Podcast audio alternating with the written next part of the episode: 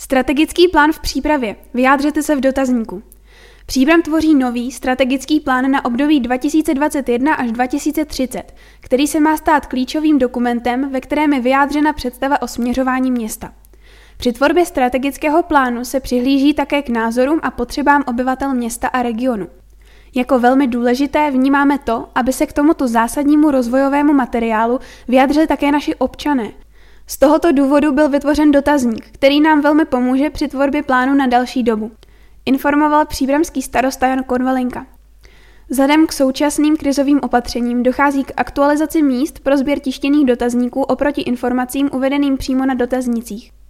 Ty jsou k dispozici na následujících sběrných místech, kde je možné je zároveň vyplněné odevzdat do označeného sběrného boxu. Infocentrum Městského úřadu Příbram Tyršova 106, zámeček Ernestínum, v rámci zkrácené otevírací doby. Knihovna Jana Drdy, ústřední půjčovna pro dospělé, náměstí Tomáše Garika Masaryka a v pobočkách Křižák a Brzové hory.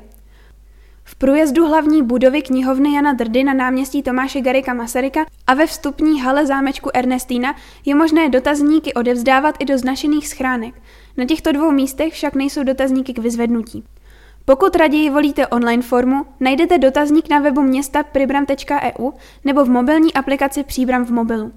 Sběr vyplněných dotazníků probíhá do 31. října 2020.